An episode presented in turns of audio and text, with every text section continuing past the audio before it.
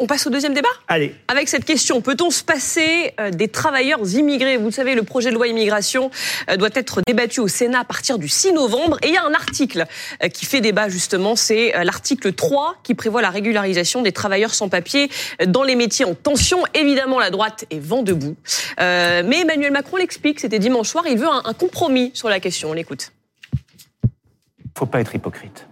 Il y a en effet des métiers en tension qui embauchent beaucoup de femmes et d'hommes qui viennent de l'immigration et qui sont souvent en situation précaire. Et depuis plusieurs années. Et depuis plusieurs années, parfois plusieurs décennies. Là-dessus, moi je souhaite qu'un compromis soit trouvé. Je pense qu'il y a un compromis intelligent. Mais je vais être simple. Un, les métiers en tension, il faut d'abord quand même essayer de faire que ce soit nos compatriotes qui y aillent. Quand vous avez des femmes et des hommes qui sont là pour travailler, qui travaillent bien, qui sont de fait intégrés, il ne faut pas les laisser dans la précarité administrative. Oh. Et donc c'est ça ce que doit trouver ce texte, c'est du bon sens. Voilà, faut du bon sens et arrêter l'hypocrisie. Et en même temps, faut quand même donner la priorité aux Français. On l'écoute à nouveau. Moi, je souhaite qu'un compromis soit trouvé. Je pense qu'il y a un compromis intelligent. Mais je vais être simple. Un, les métiers en tension, il faut d'abord quand même essayer de faire que ce soit nos compatriotes qui y aillent. On a encore 7% de chômage, et c'est le cœur de la réforme France Travail. On ne peut pas accepter un dialogue, un discours qui consisterait à dire c'est des gens qui sont étrangers en situation irrégulière qui vont occuper les métiers dans le BTP, la restauration ou autre. Non. Il y a des Françaises et des Français qui sont au RSA, qui parfois ont la possibilité d'occuper ces emplois. Il faut les former, les aider parfois euh, au déplacement, au relogement, mais enfin plutôt les accompagner sur ces métiers. Sur ce sujet, je vous l'ai dit en début d'édition, le journal La Provence titrait euh, ce matin Les travailleurs immigrés dans notre région, la Provence, est indispensable. Mais justement, dans le Parisien ce matin, je découvrais euh, une histoire, votre histoire, indirectement, puisque vous étiez euh, la patronne d'un garçon qui s'appelle Boubou et qui n'est plus sur notre territoire, alors qu'il a été votre chef cuisinier, même si au départ il n'était pas chef cuisinier, je crois, quand vous l'avez engagé. Racontez-nous son histoire. Ben, en fait, Boubou, il est malien. Et euh, moi, je l'ai embauché euh, au restaurant en 2019. Et effectivement, à la base, il avait jamais mis les pieds dans une cuisine. Donc, il a commencé euh, à la plonge, un peu comme tout le monde, en extra quand j'avais besoin de lui. Et puis, petit à petit, ben, on l'a formé. Il est devenu cuisinier. Et ensuite, l'extension de mon activité m'a permis de lui proposer un poste en CDI à temps complet.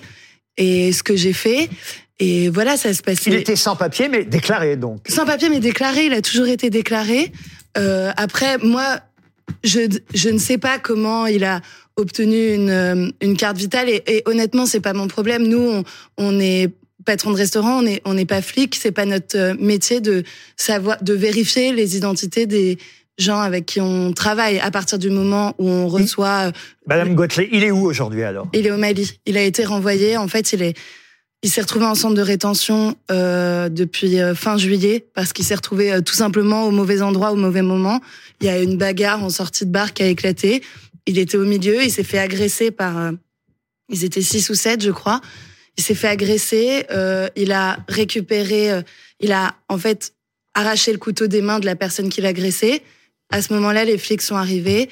Il a été embarqué et il a été placé en centre de rétention. Mais il a été innocenté pour cette histoire parce que effectivement, il a pu prouver tout de suite son innocence dans cette histoire. Et vous lancez un appel sur les réseaux sociaux pour euh, se mobiliser euh, en sa faveur, mais pour répondre, même si euh, ce n'est pas forcément votre rôle ici ce soir, mais pour répondre à ce qu'on vient d'entendre dans la bouche du président de la République, quand vous avez engagé ce garçon, est-ce que vous avez cherché des personnes, on va dire, qui avaient leur papier, qui soient français et qui ne viennent pas effectivement d'un autre pays? Alors moi, je fais pas de, en fait, je ne regarde pas d'où viennent les personnes, c'est-à-dire que je peux, si j'ai besoin. mais est-ce que vous avez eu du mal? C'est ça la question. Mais à, on a recruter. mais on a tous du mal. Moi, je, je suis dans la restauration depuis depuis toujours. Mes parents, mon mari, tous mes amis, on est tous dans la restauration tous les restaurateurs que je connais recrutent. On a tous du mal à recruter. Donc, et sans eux, ce serait compliqué, sans les immigrés bien sûr, bien dans votre secteur. C'est déjà compliqué aujourd'hui. C'est déjà. C'est pour ça que moi, je, je suis pas venue faire de la politique, mais je trouve ça légèrement hypocrite de dire il faut donner la place euh, aux Français en priorité parce que la place, il y en a, mais pour tout le monde. Et si demain on accueille euh, quatre fois plus d'immigrés, on aura de la place mm. pour eux euh, dans notre secteur. Je parle que pour mon secteur parce que je connais pas les autres secteurs. 360 000 emplois non pourvus oui, bien sûr, en 2023. Mais, mais moi aujourd'hui, je recrute. Mon mari recrute. Mes parents recrutent. Tout le monde recrute dans la restauration. Donc et voilà. Et nous, il y a un paradoxe quand même parce que beaucoup de gens sont étonnés de savoir que les sans-papiers peuvent cotiser. Oui. Bah, parce voilà, parce que ça, c'est une réalité. Vous, vous avez payé les Moi, charges mais bien sûr, Voilà. oh, j'écoute et c'est ce qui me met en colère. Bien sûr, on est d'accord, ouais. Boubou, il est, il est hyper intégré. Il est en France depuis 2017. Il parle parfaitement français. Il écrit parfaitement français. Il a son logement euh, et il cotise euh, à l'URSSAF depuis euh, depuis qu'il travaille, depuis qu'il Et est. la Sécu, etc. Mais il n'a pas, le- il n'a pas le droit de toucher ces avantages-là. C'est Mais ça, le je- problème. ça, Bah je- oui, mais c'est ça, le je- problème. Ça, je Donc, le euh, sais pas, mais en tout cas, ouais. moi, ce que je sais, c'est qu'il s'est jamais mis un seul jour en arrêt maladie. Et en tout cas, vous il n'avez pas réussi à obtenir Et- sa régularisation. Et, et on n'a pas réussi. On a essayé avec son avocate. Ça fait longtemps qu'on essaye. Et en fait, Boubou, il est né en France, mais il a et son père était malien, mais était né au Mali à l'époque où le Mali était encore euh, n'avait pas été euh, euh, l'indépendance n'avait pas été déclarée. Donc il il est français et ses avocats se battent pour le prouver, mais les procédures sont hyper longues. Et nous, en fait, tout ce qu'on souhaite, c'est que la procédure soit accélérée pour qu'il puisse revenir en France parce que il a tous les droits d'être sur le sol euh, français. Votre café, c'était à Paris, hein, qu'on situe bien euh, Oui. euh, les choses, Paris 11e arrondissement, euh, je crois. Je me tourne vers Vincent Jeanbrun, qui est là, maire euh, LR de et les Roses. On a fait connaissance avec vous un peu plus, hélas, un peu plus à cause des émeutes et des- de ce qui vous est arrivé. D'ailleurs, j'y pensais tout à l'heure quand on a évoqué le cas, même si c'est dans des circonstances différentes, le cas de Bruno Guillon. Votre domicile en tant que maire, la mairie a été attaquée, mais votre domicile avait subi à l'époque aussi l'attaque d'une voiture bélier. Votre femme avait été euh, blessée. Euh, C'est comme ça qu'on a un peu plus fait connaissance. On aurait préféré faire connaissance dans de meilleures circonstances, mais euh, depuis, vous intervenez souvent parce qu'on a remarqué que vous aviez un ton différent chez les Républicains. On va dire que c'est peut-être une droite plus sociale que vous représentez. Et sur ce plateau, j'avais envie d'avoir votre avis par rapport à ce que vous venez d'entendre. Quelle est votre position par rapport à cette régularisation éventuelle de ceux qui sont sans papier et qui travaillent dans des secteurs en tension? Merci d'abord de, de me donner la parole. Moi, je, je- je- on est euh, tous humains et je pense que les enjeux migratoires, ils posent la question de l'humanité. Euh, Quand on a un cas particulier, vous nous parlez de Boubou, vous nous en parlez avec émotion, donc euh, on imagine que vous le connaissez et que effectivement c'est quelqu'un qui aurait euh, vocation à s'intégrer. Donc dès qu'on regarde les cas particuliers, euh, j'espère qu'on a tous un cœur qui bat et qu'on a envie de, de tendre la main. Après, c'est vrai que là, la question qui nous est posée quand on voit les images de Lampedusa, c'est qu'à un moment donné, il faut qu'on ait une politique globale. Et cette politique, elle pose une question euh, de, de capacité à accueillir, accueillir dignement. Euh, Ça, c'est le vrai sujet. Parce que euh, quand il vient vous voir la première fois, Boubou, et qu'il vient faire la plonge, euh, est-ce qu'à ce moment-là, il a déjà un logement décent Est-ce qu'il a euh, des Il conditions de vie euh, décentes décent. Oui, oui. et il y a beaucoup de personnes qui ne sont pas dans ces conditions-là. Moi, je, je suis euh, élu de la Île-des-Roses. Juste à côté, on a le mine de Ringis, le marché international de Ringis. On sait tous les jours, il y a des emplois euh, qui sont pourvus par des personnes qui n'ont pas forcément le titre parce que les conditions de travail sont difficiles. Vous parliez d'hypocrisie. Il y a une forme d'hypocrisie en France. Il faut qu'on ait une vision claire et nette. Moi, celles et ceux qui nous disent l'immigration zéro, c'est possible, et avec nous, là, en montrant les muscles, ce sera possible, il faut leur dire que non seulement c'est une chimère, ce n'est pas possible, Oui. mais en plus, au fond, ce n'est pas souhaitable. En revanche, il y a une vraie différence entre l'immigration légale, on accueille pas loin de, de 500 000 euh, euh, étrangers qui arrivent légalement sur notre sol, à peu près l'équivalent de la, la ville de Lille, hein, donc euh, deux fois, deux fois la ville de Lille. Et puis, euh, il y a ensuite un enjeu qui est l'immigration illégale et qui pose son lot de misère parce qu'en fait, on favorise les mafias, on favorise les passeurs et on a des conditions Mais sur cette question-là des migrants économiques, donc euh, faire venir des travailleurs sans papier dans les secteurs sous tension, vous êtes Alors, c'est- contre la- donc Mais non, mais la, la On peut question- déjà commencer par régulariser ceux qui sont déjà là. C'était ça la question, Mmh. en fait. En fait, sachez que ça existe déjà d'une certaine manière. Aujourd'hui, le, le droit permet aux préfectures d'analyser euh, au mm. cas par cas. Et je, parlais rapidement du restrictive, marché international de l'enregistre. Il y a du cas par cas quasiment tous les deux ans. Là, ce qui est inquiétant dans la proposition du président Macron, c'est qu'il y aurait une logique d'automaticité. On regarde pas, c'est automatique, c'est pour tout le monde. Ça, la difficulté, c'est que ça vous aiderait peut-être des personnes euh, courageuses à intégrer aujourd'hui en France, mais ça provoquerait un appel d'air qui C'est- est totalement avant, pas avant- automatique, avant qu'on- hein, avant qu'on parle d'un autre exemple, Blanche Non, non, c'est pas automatique. Il y a des conditions de, de durée sur euh, le territoire euh, et de euh, et de, de la capacité à avoir à pouvoir prouver que vous avez déjà travaillé et, et selon euh, et sous une certaine période. Non, mais effectivement, euh, ce qui est reproché aujourd'hui à la circulaire Valls qui est appliquée, c'est qu'elle est d'une complexité redoutable et surtout qu'elle positionne le travailleur en situation inférieure euh, à son employeur, puisqu'il doit remplir tout un, un, un formulaire CERFA et c'est aux mains de l'employeur. Alors que là, la démarche, elle viendra et je trouve que c'est c'est beau d'affirmer la volonté du travailleur lui-même dans l'engagement dans cette démarche-là. Euh, Et puis, je voudrais rajouter un, mot, tant, que j'ai la parole. Il y a un phénomène qui est pas du tout idéologique, qui est particulièrement euh, chiffré et, et rationnel qu'il faut mettre euh, en avant dans ce débat, c'est le phénomène démographique. On a un vieillissement euh, de la population en France qui fait qu'aujourd'hui, l'immigration porte euh, de façon très importante la dynamique démographique dans notre pays, puisque très longtemps, on s'est targué d'avoir un, un taux de fécondité important en Europe, et aujourd'hui, il décline. Il est 1,8 enfants par femme. Et donc, si on suit les projections euh, de l'INSEE, euh, on, on se rend compte qu'on a besoin de l'immigration dans certains secteurs. Quelques Et, chiffres, euh, quelques chiffres justement. Immigration Les chiffres de la légale ou illégale, c'est pas la même chose. Non, mais Il y a des lois y a- mais la question c'est a-t-on besoin des travailleurs immigrés Voilà. et, et donc là, je réponds de A-t-on façon besoin globale. d'immigration en France? Moi, je dis oui, mais il faut qu'elle soit encadrée, il faut qu'elle soit choisie. On peut tout à fait avoir, comme des grandes démocraties dans le monde, comme c'est le cas au Canada, des quotas qui disent euh, filière par filière, on ouvre les portes, venez si vous respectez les règles du jeu et que vous assimilez en Mais en France. C'est possible. Mais ce que Ouais. dit le président, En c'est les lois. donnée aux Français. Oui. Bien sûr. Et, si sûr. les Français ne veulent pas c'est- faire ce travail, on choisit on a un autre C'est exemple. pour ça qu'on parle de quotas. Il patiente. Bah On a un autre exemple, c'est un garçon qui s'appelle Souleyman, qui est avec son employeur euh, en liaison avec nous. Bonsoir à tous les deux. Euh, bonsoir Monsieur Cotenay, euh, Olivier Cotenay avec avec Margot, qui peut-être est votre, votre épouse, ou en tout cas tous les deux. Vous avez engagé ce jeune garçon qu'on voit euh, auprès de vous, qui est dans le même problème, qui attend lui aussi d'être régularisé. Oui, c'est ce qu'on c'est ce qu'on demande aujourd'hui. Ça fait euh, ça fait trois ans que Souleymane a été euh, accueilli dans notre boulangerie et qu'il travaille euh, qu'il a d'abord travaillé trois ans en tant qu'apprenti, en tant que mineur non accompagné depuis la Guinée. Il a été accueilli par la France, il a été protégé par la France trois ans et aujourd'hui il est dans un imbroglio administratif qu'on pourra peut-être détailler, mais une histoire d'empreinte digitale qui lui a été volée à Dakar quand il est quand il est passé en Europe et qui fait qu'en fait après trois ans d'une intégration un talent fou en tant que boulanger, il est aujourd'hui euh, dans l'impossibilité de travailler et nous de notre côté on a décidé d'essayer de l'accompagner au maximum. On le garde aujourd'hui, on lui a fait signer un CDI euh, en le médiatisant au maximum, en faisant une pétition et en expliquant son cas. Et on est euh, voilà dans l'espoir d'une régularisation qui va lui permettre de passer du statut de je suis formé, intégré et je cotise à un moment où il a le droit de travailler et de bénéficier de tout le talent euh, dont il fait preuve au quotidien. Quoi. Souleyman, vous avez appris à être boulanger euh, en France euh, une fois arrivé en Bretagne?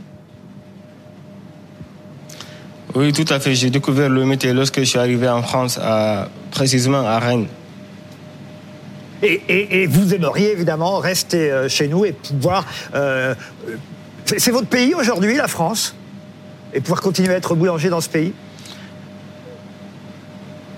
Ah Ouais, on peut dire ça parce que lorsque j'étais chez moi au bled, je connaissais pas, je, je connaissais pas la boulangerie vraiment, vraiment. Mais lorsque je suis arrivé ici, j'ai tout découvert ici en, en faisant des stages et tout. Ça m'a plu. Du coup, c'est en faisant des stages que j'ai commencé de faire l'apprentissage. J'ai dû faire trois ans d'apprentissage. Du coup, ça va, j'aime bien le métier et tout. Monsieur Cotonnet, c'est pareil, vous lancez vous aussi un appel à- à- aux politiques. Les politiques de, de- de la région vous soutiennent? On a, nous, beaucoup de, de soutien au niveau des politiques. On a, on a besoin que ça se traduise dans les faits par, euh, enfin, pour notre cas, pour le cas de Souleymane particulièrement, d'un geste de la préfecture d'Ille-et-Vilaine, euh, puisque Souleymane, il, il a rempli les dossiers et il fait preuve de, de, de l'intégration qu'à mon avis tous les Français attendent euh, pour pour intégrer des, euh, des gens issus de l'immigration.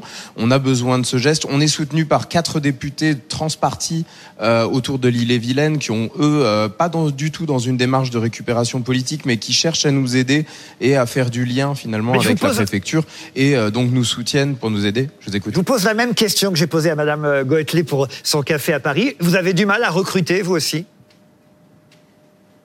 Le, le process de recrutement chez nous, il est, il est permanent et sur des métiers qui sont des métiers où les gens ont besoin d'être formés, comme la boulangerie, il est plus que permanent. Ça veut dire qu'aujourd'hui, un talent dont je n'ai pas besoin, je vais quasiment pouvoir le prendre si j'arrive à lui faire faire quelque chose euh, parce que j'ai un besoin, euh, j'ai des trous en permanence. Et aujourd'hui, heureusement que j'ai des jeunes issus de l'immigration qui remplissent ça. On n'est pas du tout dans un débat euh, de savoir si les Français veulent travailler ou pas travailler. Aujourd'hui, cette main d'œuvre, elle n'existe pas en France Ouais. et on est encore loin de, de, de l'avoir formée. Hein. Ça, c'est une bonne réponse. ouais. Charles Consigny Là, euh, vous faites un tableau euh, de l'immigration qui, qui- dire. qui serait voilà l'immigration dans un monde idéal. Alors c'est sûr que ça fait rêver. Pardon, Euh, pardon, l'immigration illégale. Mais, mais malheur- C'est ma- encore malheureusement, la réalité, elle est plus difficile que ça.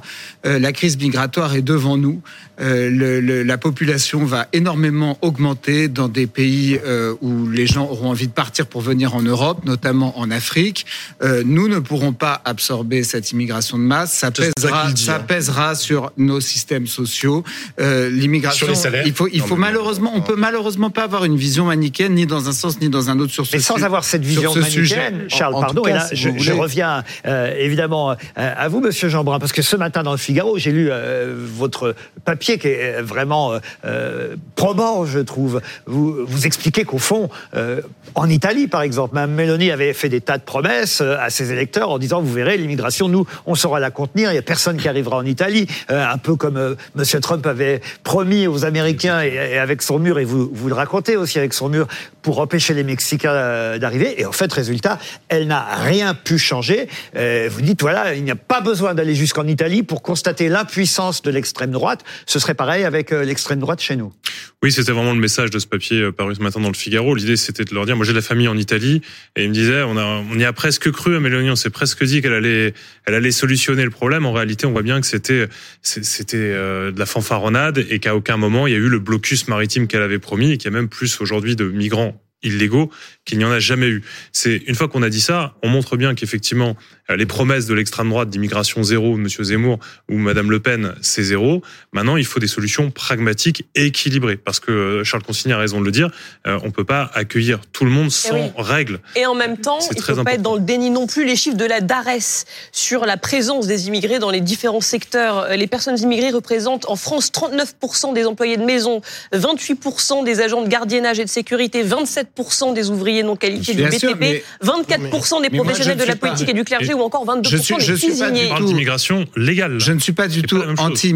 La question, c'est pas d'être Pas anti forcément. Pas c'est que légal. Hein. c'est pas d'être anti-immigration, c'est de c'est de constater, c'est de constater que c'est un phénomène qui va s'accentuer dans les, dans les années qui viennent et qui est aussi porteur de beaucoup de déséquilibres. Au risque de dire des choses très Très bien. dépla- très déplaisantes. Allez-y, allez-y, vous êtes Au là risque pour de ça. dire des Déplacer. choses déplaisantes, vous avez par exemple 25% des détenus en France qui sont étrangers. Je sais que ça n'est pas agréable à entendre, mais c'est malheureusement à réalité. des situations de Donc c'est un et de- et donc de c'est un pauvreté, problème euh, qui est de complexe. oui. Et je crains qu'on ne puisse pas le, régler avec simplement des, des, des vœux pieux. Là, on parle de gens qui travaillent. On parle de gens qui travaillent, qui souhaitent continuer à travailler. Mais Pablo justement, moi, moi, ça me, ça, ça m'enquiquine un peu en fait de voir, de, de faire cette distinction toujours entre ceux qui travaillent et ceux qui travaillent pas. Tout à l'heure, Monsieur Jeanbrun, il a commencé son, son, sa réponse en disant, euh, on a tous un cœur qui bat. Bah oui, on a tous un cœur Ouais. qui bat. Et c'est d'ailleurs au nom de ce cœur qui bat, au nom de cette humanité, au nom du fait que nous sommes tous des frères et sœurs. Ben non, mais tu dis oh là là, mais bon, c'est, Mais non, le mais si on en Nous est sommes à tous- dire on a tous un cœur qui bat. Mais non, euh, mais, mais Monsieur Jeanbrun le avait feu, tout ça à fait raison. vraiment pas piste. Hein. Le- le et discours, le euh, feu, ça brûle et l'eau, ça Moi, je brûle. suis désolé, je suis désolé, mais attendez, faire du je- tri, Pablo, faire du Vatican.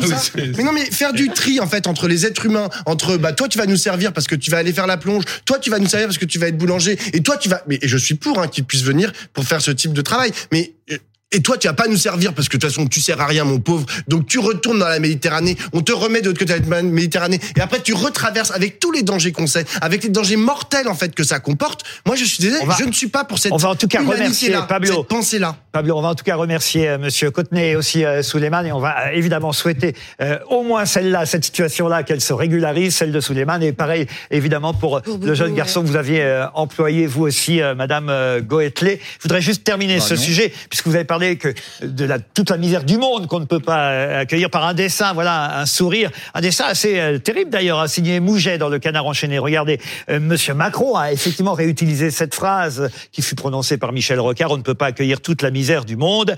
Et Mouget, le dessinateur du Canard enchaîné, lui fait ajouter, surtout après avoir accueilli à Versailles toute la richesse du monde. Pas faux. Franchement. Magnifique. Juste avant de se quitter quand même, Laurent, Demain, on reçoit Michel Sardou. Mais ça, c'est un événement. À 20 heures, Michel Sardou sur BFM TV pour nous annoncer ses dates de tournée. Sa tournée, il repart. C'est qu'il avait décidé à un moment donné d'arrêter de, de, de chanter. Il revient à, à la chanson. C'est pour notre plus grand. Moi, je connais. Alors, attention, hein, je me prépare pour demain. Ah non, mais moi aussi. Alors, Ah, vous c'est savez, vrai malgré mon âge, Moi j'adore, les chansons. Pablo, ah mais oui, mais vous n'êtes pas là aussi. demain, Pablo. Ouais, c'est con, je suis pas là, mais genre, j'aurais adoré être là. Parce que moi, avec Alexis Corbière et Raquel Garrido, on fait tout. On Quelle, fait tout. On fait quelle est votre chanson préférée de Sardou? Ah, Moi, euh, le- le- le- à faire trembler les murs de Jéricho, tout ça, moi, c'est. En plus, c'est magnifique. Donc Sardou, clé à la gauche, vous voyez Je- Mais bien sûr, mais bien sûr. Charles Consigny Faut inviter Juliette Armanet. Aussi, aussi, je j'adore aussi. tabou. Je crois qu'ils se sont réconciliés. Oui, oui, ils se Ah, sont réconciliés. Ça va mieux. Euh, mieux. on a tous dit des bêtises et Michel Sardou, le premier, euh, d'ailleurs, a été très aimable avec Juliette Armanet en disant Moi aussi, j'en ai dit des conneries. On a tous dit. En tout cas, il sera là demain soir, Michel Sardou. Et on est bien heureux de le recevoir. Vous serez avec nous euh, Avec grand plaisir. J'en étais sûr. Ben oui, même rencontrer Sardou. Sardou, c'est les cathédrales de Reims. Hein. Et on vous retrouve évidemment, parce qu'on ne l'a pas encore dit, on vous retrouve régulièrement pour les téléspectateurs qui ne vous connaîtraient pas encore très très bien. On vous retrouve à la radio, évidemment avec Estelle Denis, Oui, Dans Estelle Midi. tous les midis, et c'est aussi sur RMC Story. Exactement. RMC, RMC Story. Voilà. On écoute encore un peu Sardou Petit extrait Ah oui, c'est magnifique. Ah, Moi, c'est Quelle La belle maladie chanson. d'amour. Ah oui, mais moi, alors, comme La maladie vous, d'amour. vous le savez, comme vous le savez, je viens du Havre. Soirée. Moi, c'était Ne m'appelez plus jamais France. oui. Parce que, Oui, oui, oui. parce que j'ai vu évidemment le paquebot euh, Le France euh, s'arrêter de partir et rester pendant des années en rade euh, au Havre. Ne m'appelez plus jamais France. On en parlera demain soir avec Michel Sardou. Ben, au revoir. Laurent. Vous voulez qu'on se dise au revoir Bah oui, je crois que c'est le moment. Je crois qu'il est temps de se quitter. J'allais vous embrasser. je me sentais bien. Je serais bien resté avec vous une heure de plus. Mais vous êtes le bienvenu. Mais je vais vous laisser tout de même. On va remercier tous nos invités et surtout vous qui nous regardez. Restez en compagnie de Julie Hamet jusqu'à 22h et je vous dis à demain, 20h. Et à tout de suite.